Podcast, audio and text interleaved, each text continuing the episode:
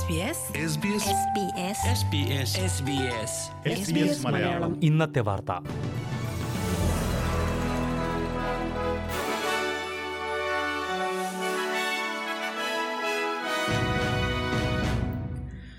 നമസ്കാരം. ഇന്ന് രണ്ടായിരത്തി ഇരുപത് സെപ്റ്റംബർ ഇരുപത്തിയൊൻപത് ചൊവ്വാഴ്ച. S B S Malayalam. ഇന്നത്തെ വാർത്ത വായിക്കുന്നത് ജോജോ ജോസഫ്. ഓസ്ട്രേലിയയുടെ കിഴക്കൻ സംസ്ഥാനങ്ങളിൽ ഈ വർഷം കനത്ത മഴയ്ക്കും ചുഴലിക്കാറ്റിനും സാധ്യതയെന്ന് മുന്നറിയിപ്പ്.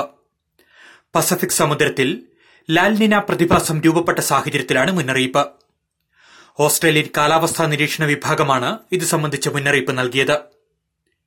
മധ്യരേഖയ്ക്ക് ചുറ്റുമുള്ള സമുദ്രമേഖലയിൽ ശക്തമായി കാറ്റ് വീശുന്ന പ്രതിഭാസമാണ് ലാൽനിന തന്മൂലം കരയിൽ വൻ കാലാവസ്ഥാ വ്യതിയാനങ്ങൾ ഉണ്ടാകും രണ്ടായിരത്തി പത്ത് പന്ത്രണ്ട് കാലഘട്ടത്തിലാണ് ഇതിനു മുൻപ് ഓസ്ട്രേലിയയിൽ ലാൽനിന നാശം വിതച്ചത്.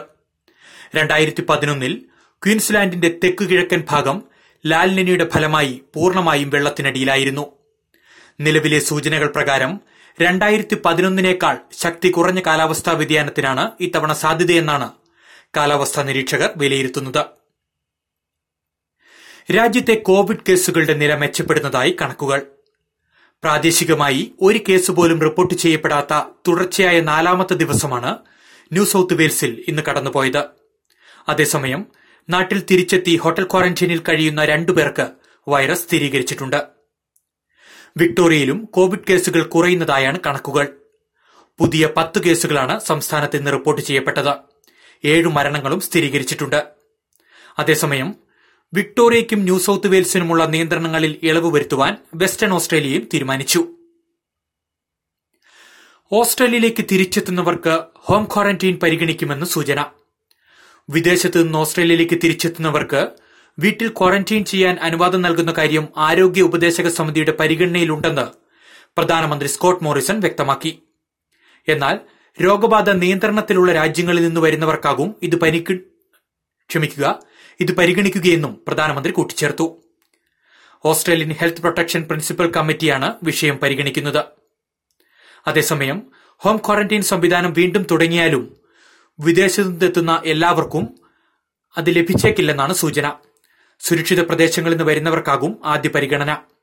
ന്യൂസിലാൻഡ് പസഫിക് രാജ്യങ്ങൾ ജപ്പാൻ ദക്ഷിണ കൊറിയ പോലുള്ള രാജ്യങ്ങളിൽ നിന്നുള്ളവർക്കാകും ഇക്കാര്യത്തിൽ പ്രഥമ പരിഗണന നൽകുക.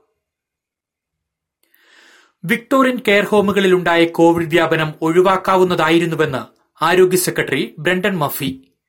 പൊതുജനാരോഗ്യ വിഭാഗം വേഗത്തിൽ നടപടി സ്വീകരിച്ചിരുന്നുവെങ്കിൽ ഏജ്ഡ് കെയർ ഹോമുകളിലെ കോവിഡ് വ്യാപന തോത് വലിയ രീതിയിൽ കുറയ്ക്കാമായിരുന്നുവെന്നും മുൻ ചീഫ് മെഡിക്കൽ ഓഫീസർ കൂടിയായിരുന്ന മോഫി പറഞ്ഞു.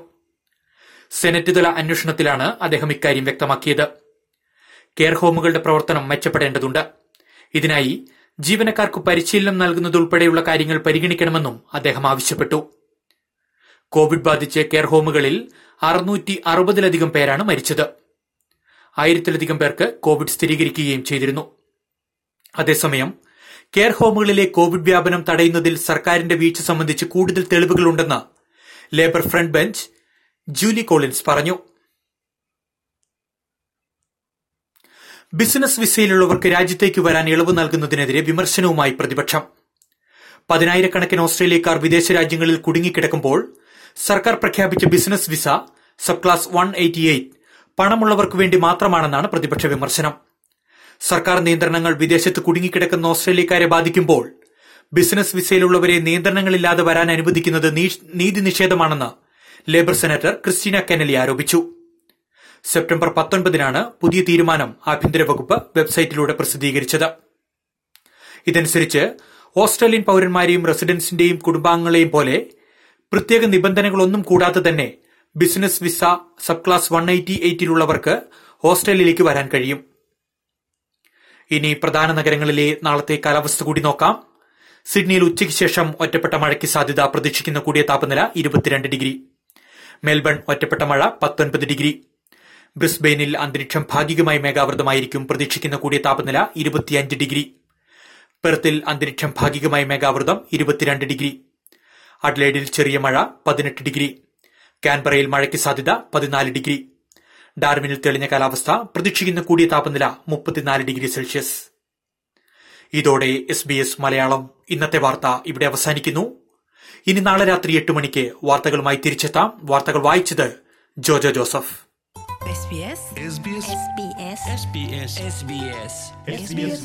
ഇന്നത്തെ വാർത്ത.